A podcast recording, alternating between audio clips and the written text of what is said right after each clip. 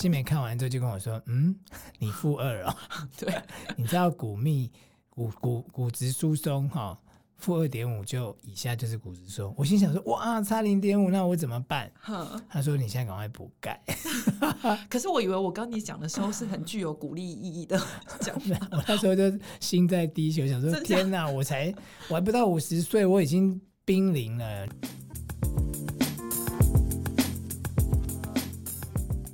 欢迎收听健康生友会，大家好，我是狄志伟，我是陈新梅。哦，真的。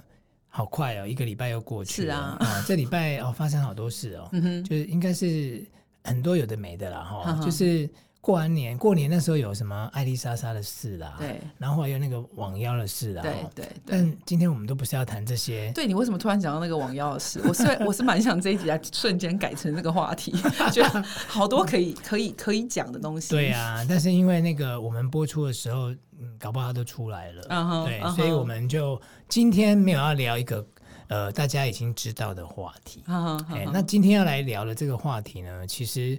你可能觉得你知道，对但是或许你觉得它离你还很遥远。对，其实我觉得哦，最近很多的疾病，嗯、尤其是我觉得自从我们在 Podcast，我们一直在，嗯，一直在一直在吓唬观众，就是没有啦。我们一直在告诉他们说，这些疾病从以前是以为是老人病，对，其实这些疾病一直在年轻化。对，对那那我想问一下志伟哥哦，嗯、你觉得？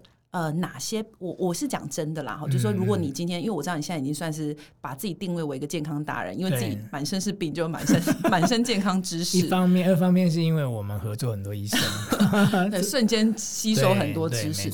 那你是健康达人，以前我要讲的是以前哦，你要把你以前的脑袋拿出来想想看，那个时候你觉得啊，哪些疾病其实你现在不会遇到，老了才会遇到？我那时候觉得心血管疾病啊，哈，什么高血压、糖尿病啊，然后。包括就是呃骨质疏松，嗯哼，哦、嗯哼嗯哼这些我都觉得应该是老人才会得的病，或是什么皮肤的干癣啊？那时候你觉得是老人才会？因为我就觉得很多老人身上都会有癣啊。OK，哎.我甚至以前念书的时候还笨笨蛋的以为那个只有老人才会有香港脚，嗯、因为那时候我阿公啊，嗯，好跟我爸都有香港脚，嗯、对，然后甚至还有人。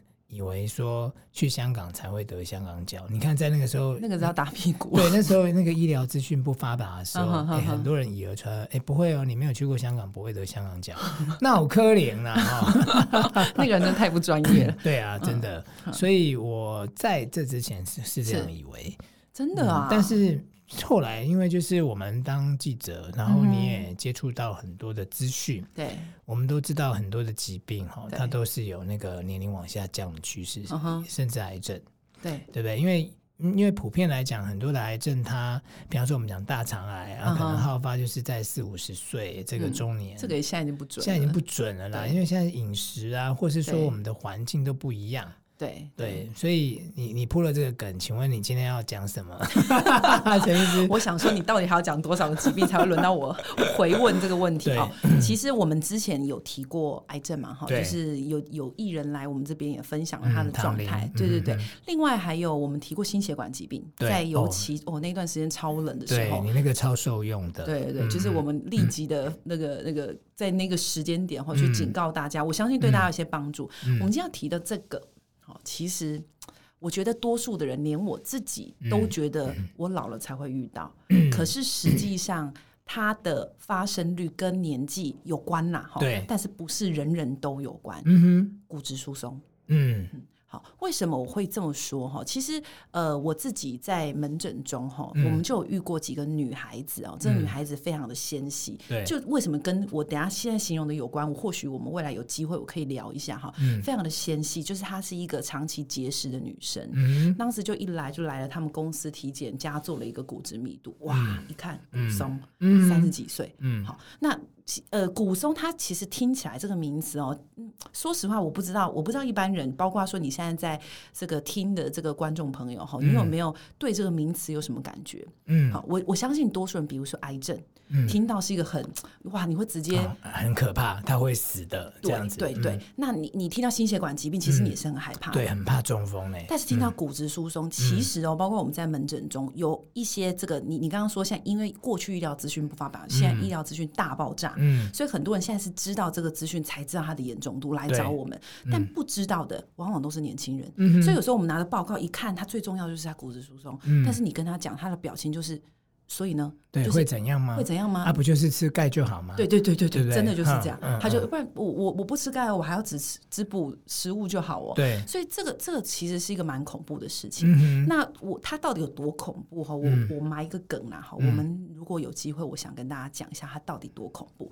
但在这个之前，因为我相信很多人在这个年纪哦，比如说你的年纪是三十岁、四十岁，你正在上班的过程听的时候，哎，其实你可能没有空，像我们有一些人。是公司去提供他这样的体检去做骨质密度，嗯、或是你没有那个驱使的那个想的动力去做骨质密度，嗯、所以你就不会做骨质密度的检查。换言之，你有没有骨松你不知道，对吧？对。好，那可是问题是，如果是这样子，如果你是没有做检查的人，你应该怎么从症状上知道？你想想看，你觉得？所以，那我我我在回答陈医师这个问题之前，嗯、就是说，我们想假设啦，就是现在听的听众他们根本不知道什么叫骨质疏松。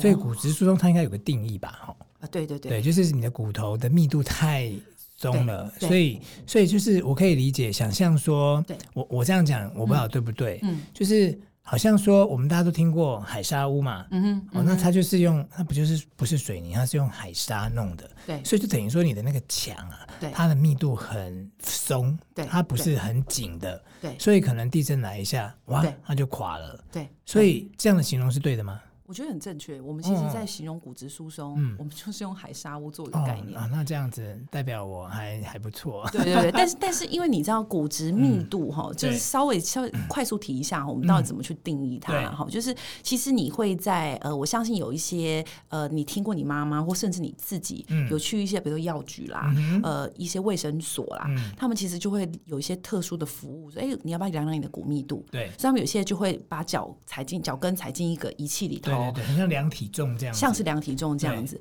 那个东西其实说真的，它有一点点的这个检测效果，但是其实以准确度来讲不够准。是我们真正比较准的检查是会到，比如说医院系统啊，或者是一些有配合做骨质密度的检查，用一个很像是我们在做电脑断层的那样子的一种仪器，对，然后去做全身的检查。但是很多人都觉得骨密度。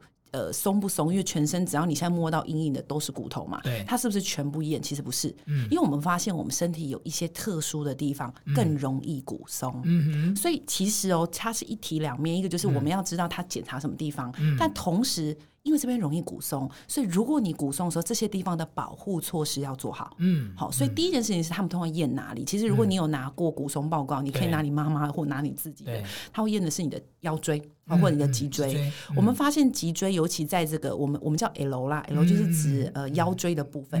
腰椎的第二节到第五节，其实它发生这个骨松密度是很高的。对，好，那所以你去看一些长辈哦，很多长辈他其实会穿着铁架，甚至他会常抱怨说：“我的脚好麻。”嗯、医生说他这个就是骨松造成的，嗯、他就是压迫到了腰椎。嗯，好，所以这第一个就是，呃、如果假设你骨松，你是在腰椎，你腰部的护理要做好。我们以后可能可以说一下到底怎么去做处理了哈。嗯、第二个地方在髋骨。嗯，好，髋骨在什么位置？嗯。大家如果把你的手叉腰，嗯，下面会摸到一个硬硬的骨头，就在你的叉腰的地方的下方，大约那个地方附近的下方，跟你的大腿骨接触的这个关节的地方，就是我们所谓的髋骨。嗯，好，那髋骨骨折就严重了。好，原因是髋骨骨折，你可以想象，其实你会觉得还好哦，但是其实这个骨头是结合我们的坐跟站走路的一个很重要的关节。嗯，所以当它骨折的时候，行动不便，嗯，哇，你整个人就垮了。对，好，所以我们有些时候，比如说长辈啦，或者是你确定骨松，嗯、我们都会顺便帮他看一下。嗯、骨松就是你说的，我们在验刚刚我们说比较精准的检查后，它会有个定义。嗯、假设你的这个指数看到是负二点五以下，嗯、就是更低负三啦、负三点八啦，嗯、这都算。如果你负二点五以下的时候，你就可能是呃不是，你就可能是，你就一定是骨质疏松。嗯、但你还要再多去看一个它的。位置坐落在哪里？如果它在你的左左左边的髋骨，或右边的髋骨，或是你的腰，意义不同哈。如果你在腰，你就记得以后不要去搬重物，医生就会告诉你。那如果你自己没有医生告诉你，你自己就要知道。如果你是髋关节，你就要特别小心，不要跌倒。好，所以它通常我们的一个定义是这么定义，但是它的症状呢？如果志伟哥，你觉得他有什么症状？怎么突然转什么听歌了？因为我就在想，就是你刚刚讲到，因为我有去测骨密嘛，好，那那我去测了骨密之后呢？你是测我刚刚说的那种，就是像 X 光那一种。OK OK，对啊。然后，哎，我不是有跟你讲吗？不是给你看我的 X 光片？哎，有有有有有，对不对？那不是 X 光啦，那是骨密度检测。有有有，对对对，我又想起来了。你知道那个时候我测出来啊，我还不知道，我还没看报告，我就先把那个，因为我在现场有拍照。啊哈，好，那我就给给新美看，对，然后新美看完之后就跟我说，嗯，你负二哦，对，你知道骨密骨骨骨质疏松哈，负二点五就以下就是骨质疏松，我心想说，哇，差零点五，那我怎么办？他说你现在赶快补钙 可是我以为我刚你讲的时候是很具有鼓励意义的讲的，我那时候就心在滴血，想说天哪，我才我还不到五十岁，我已经。濒临了，你知道我们的好朋友侯忠宝啊，uh. 他骨密多少？你知道吗？多少？正三呢？哇哦，正正三呢？你知道，因为他有在做重训啊，然后他有在运动啊。哇，他好励志哦！对，那个那个股本不知道保多保保得 非常好。他可以呃，可能到个八十九十岁，可能都还跟年轻人一样。对啊，所以呃，你问我骨松有什么症状？坦白讲，我没有去做检查的时候啊。我都不就没有感觉啊，uh huh. 你不会有感觉说，哎呦，我是哪里会干嘛或什么的？而且我有摔倒过啊，嗯哼、uh，huh. 我前一阵子不跌倒撞到我的肋骨，对，哎，肋骨那时候你有？我没有断，我是裂，我是裂，已经让我痛不欲生了，uh. 所以我就在想说，我负二难怪会裂，你知道，如果我不是负二，假设我是正一。不一定啦，创伤性的比较不不算啦。哦，真的哈，对对，那那就好。所以你不要太担心，他多少给我一点安慰。对，我通常应该是走比较安慰系的，我没有想到我那次跟你说完话会让你滴血。对啊，他跟我说，嗯，你这个哈就是 要补钙，要补一千以上。那是其实是其实对啊，对。那我我后来还不知道一千要怎么补，我就看那个钙血，它是五百 ml。然后我就想说吃两颗应该就是一千了吧，结果不是，结果不是，对，应该要吃到四颗才算了。对，其实你我们以后有机会去讲一下，大家怎么去认保健食品后面它的一个营养标识。哎，我觉得这很重要，其实很重要。对，好，那我我岔题了，所以骨松没有没有症状的感觉啊？啊，其实你说的完全正确，果然是一个具有骨松经验的人。哎，其实是哦，很多时候我我我其实之前很常会接到一些，比如说记者。媒体的电话、嗯、就是做一些这个疾病性的采访啊，哈、嗯，那蛮常会有人问到骨松，嗯，那很多时候他们呃记者媒体他们都会觉得说，我们我们是不是要给观众朋友一个一个警讯，就是让你说，哎、嗯欸，这个警讯这个东西等于他可能骨松，哪个等于骨松？那我通常都跟他们说，我也很想给你，嗯，但是真的给不了，因为骨松真的没什么症状，对，嗯，那没有症状，它有什么样外显的？比方说，我可以从哪里去判断我可能有骨松？如果不是，如果我怀疑我自己，当然你去做检查是最快嘛。对对。好，那如果说有些人就是很铁齿啊，我如果安装，想要立这个干渣。我我觉得骨松它其实嗯。它虽然没有症状，但是当你你可以想象到，就像你刚刚说的哈，我们我们如果把你的房子想象成它是一个呃水泥的房子，或是一个海沙屋，嗯、你就很好去想象这个状态。嗯嗯、假设这栋房子就是我们的身体架构，它是每天都在动的。嗯、好，当然你是海沙屋，它是不是会随着我们压迫的过程，它就可能里头会有一点结构上的破坏？对，所以它会越来越。矮，会越来越扁，所以其实通常我们真的看骨松的人啊，第一个我们判断的方式是年纪，以前到现在都还是，说实话，啊、还是年纪是很重要的。嗯、第二个我们会看他身高的变化。所以，如果今天其实有没有变矮很重要，因为我我刚刚其实如果大家观众有记得我说的哈，我们骨松会验的其中几个两个三个位置，两个是在髋骨，一个在腰椎，腰椎当然跟我们高度有关，你就想你的腰椎，假设一节我我乱说哈，假设一节这个我们的脊椎有二点五公分，跟一节脊椎变成只剩两公分，你想看我们的脊椎有好几节，每节少了零点五，当然零点五是有点夸饰了，可是如果是这样，你可能整体下来。少三四公分是正常的，嗯、所以当你觉得奇怪，你跟你的其他的朋友，你有没有弯腰驼背？嗯、你有没有任何的姿势改变？为什么你会觉得你以前跟他是一样高，嗯、就现在越来越高？可能不是他长高，嗯、是你变矮了。嗯、好，那如果是这个时候，其实它是一个非常非常重要的警讯。我就建议你，不管那个时候的你几岁，一定要去看医生。嗯，那另外跟一些风险有关啊，说实话，嗯、比如说，其实刚刚提到的、啊，我我说我们有一些瘦瘦的女生啊。呃过度减重，好、嗯。不爱运动，像你刚刚说的侯医师，嗯、侯医师他其实他本身就是一个很热爱运动的人，嗯、所以只要是呃热爱运动，尤其是负重运动做的多，其实相对下骨松比例就低。那、嗯、如果你不爱运动，呃，喜欢有一些饮食上的不好的饮食习惯，比如说比较不吃跟钙质有关的东西，嗯、吃些垃圾食物，嗯、跟你很喜欢过度的减重，尤其。你知道骨松其实是我们身体的重量是一个很重要协助骨质密度的重点，嗯，所以很多非常过轻的人，你本身的体重就没有办法帮你去预防骨质疏松的产生。然后，如果你又没有做一些负重的运动的话，对对，对，所以它就会加成。嗯、那当然年龄也很重要啦。嗯、假设今天说，呃，我们的年龄。其实之前有一个图表哈，就是说很多，我相信很多人可能都知道，呃，男生和女生他其实，在我们随着小孩子长大的过程，大约到三十五岁前，我们都在存股本。对，所以当你的股本存的高。哎，其实你的骨松的比率就会未来比较风险就比较低。对对对对，你你帮前面储存了嘛，所以你后来要还的利利率就可以稍微有一点空间。那你本来就存的低，你当然要还的就比较多。其实我们发现骨松的比例，女生还是比男生高。嗯那为什么哈？有几个原因。第一个，女生其实平均股本就比男生存的少。嗯，那女生又多了第二个危险因子，叫做我们说的更年期。嗯，更年期的时候，雌激素一个不同的变化，会让我们骨质流失的速度变非常快。嗯，那时候真的就好像海沙屋。嗯，你会看到女孩子，她有些人会去做一些基本的健检，每年都会做。你看更年期前、更年期后，你就会觉得当女生真的很不公平。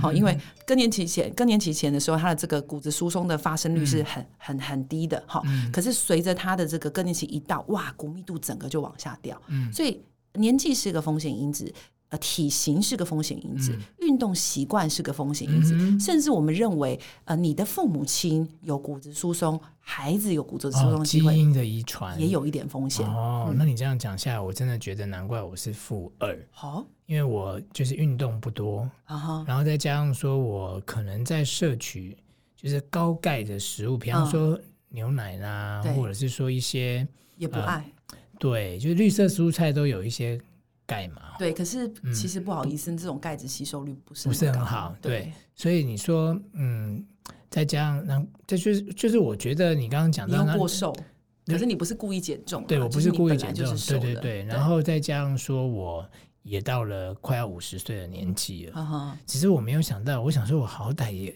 负一负一点五吧，居然是负二人。你你是看起来金玉其外吧？就是 后面就不说了。对，所以应该讲说，呃，所以现在我们讲到这边呢，大概听众朋友你应该理了解什么叫骨松了哈。那我们下一集要来跟大家谈，就是那如果说，哎，我真的骨松了，我该怎么办？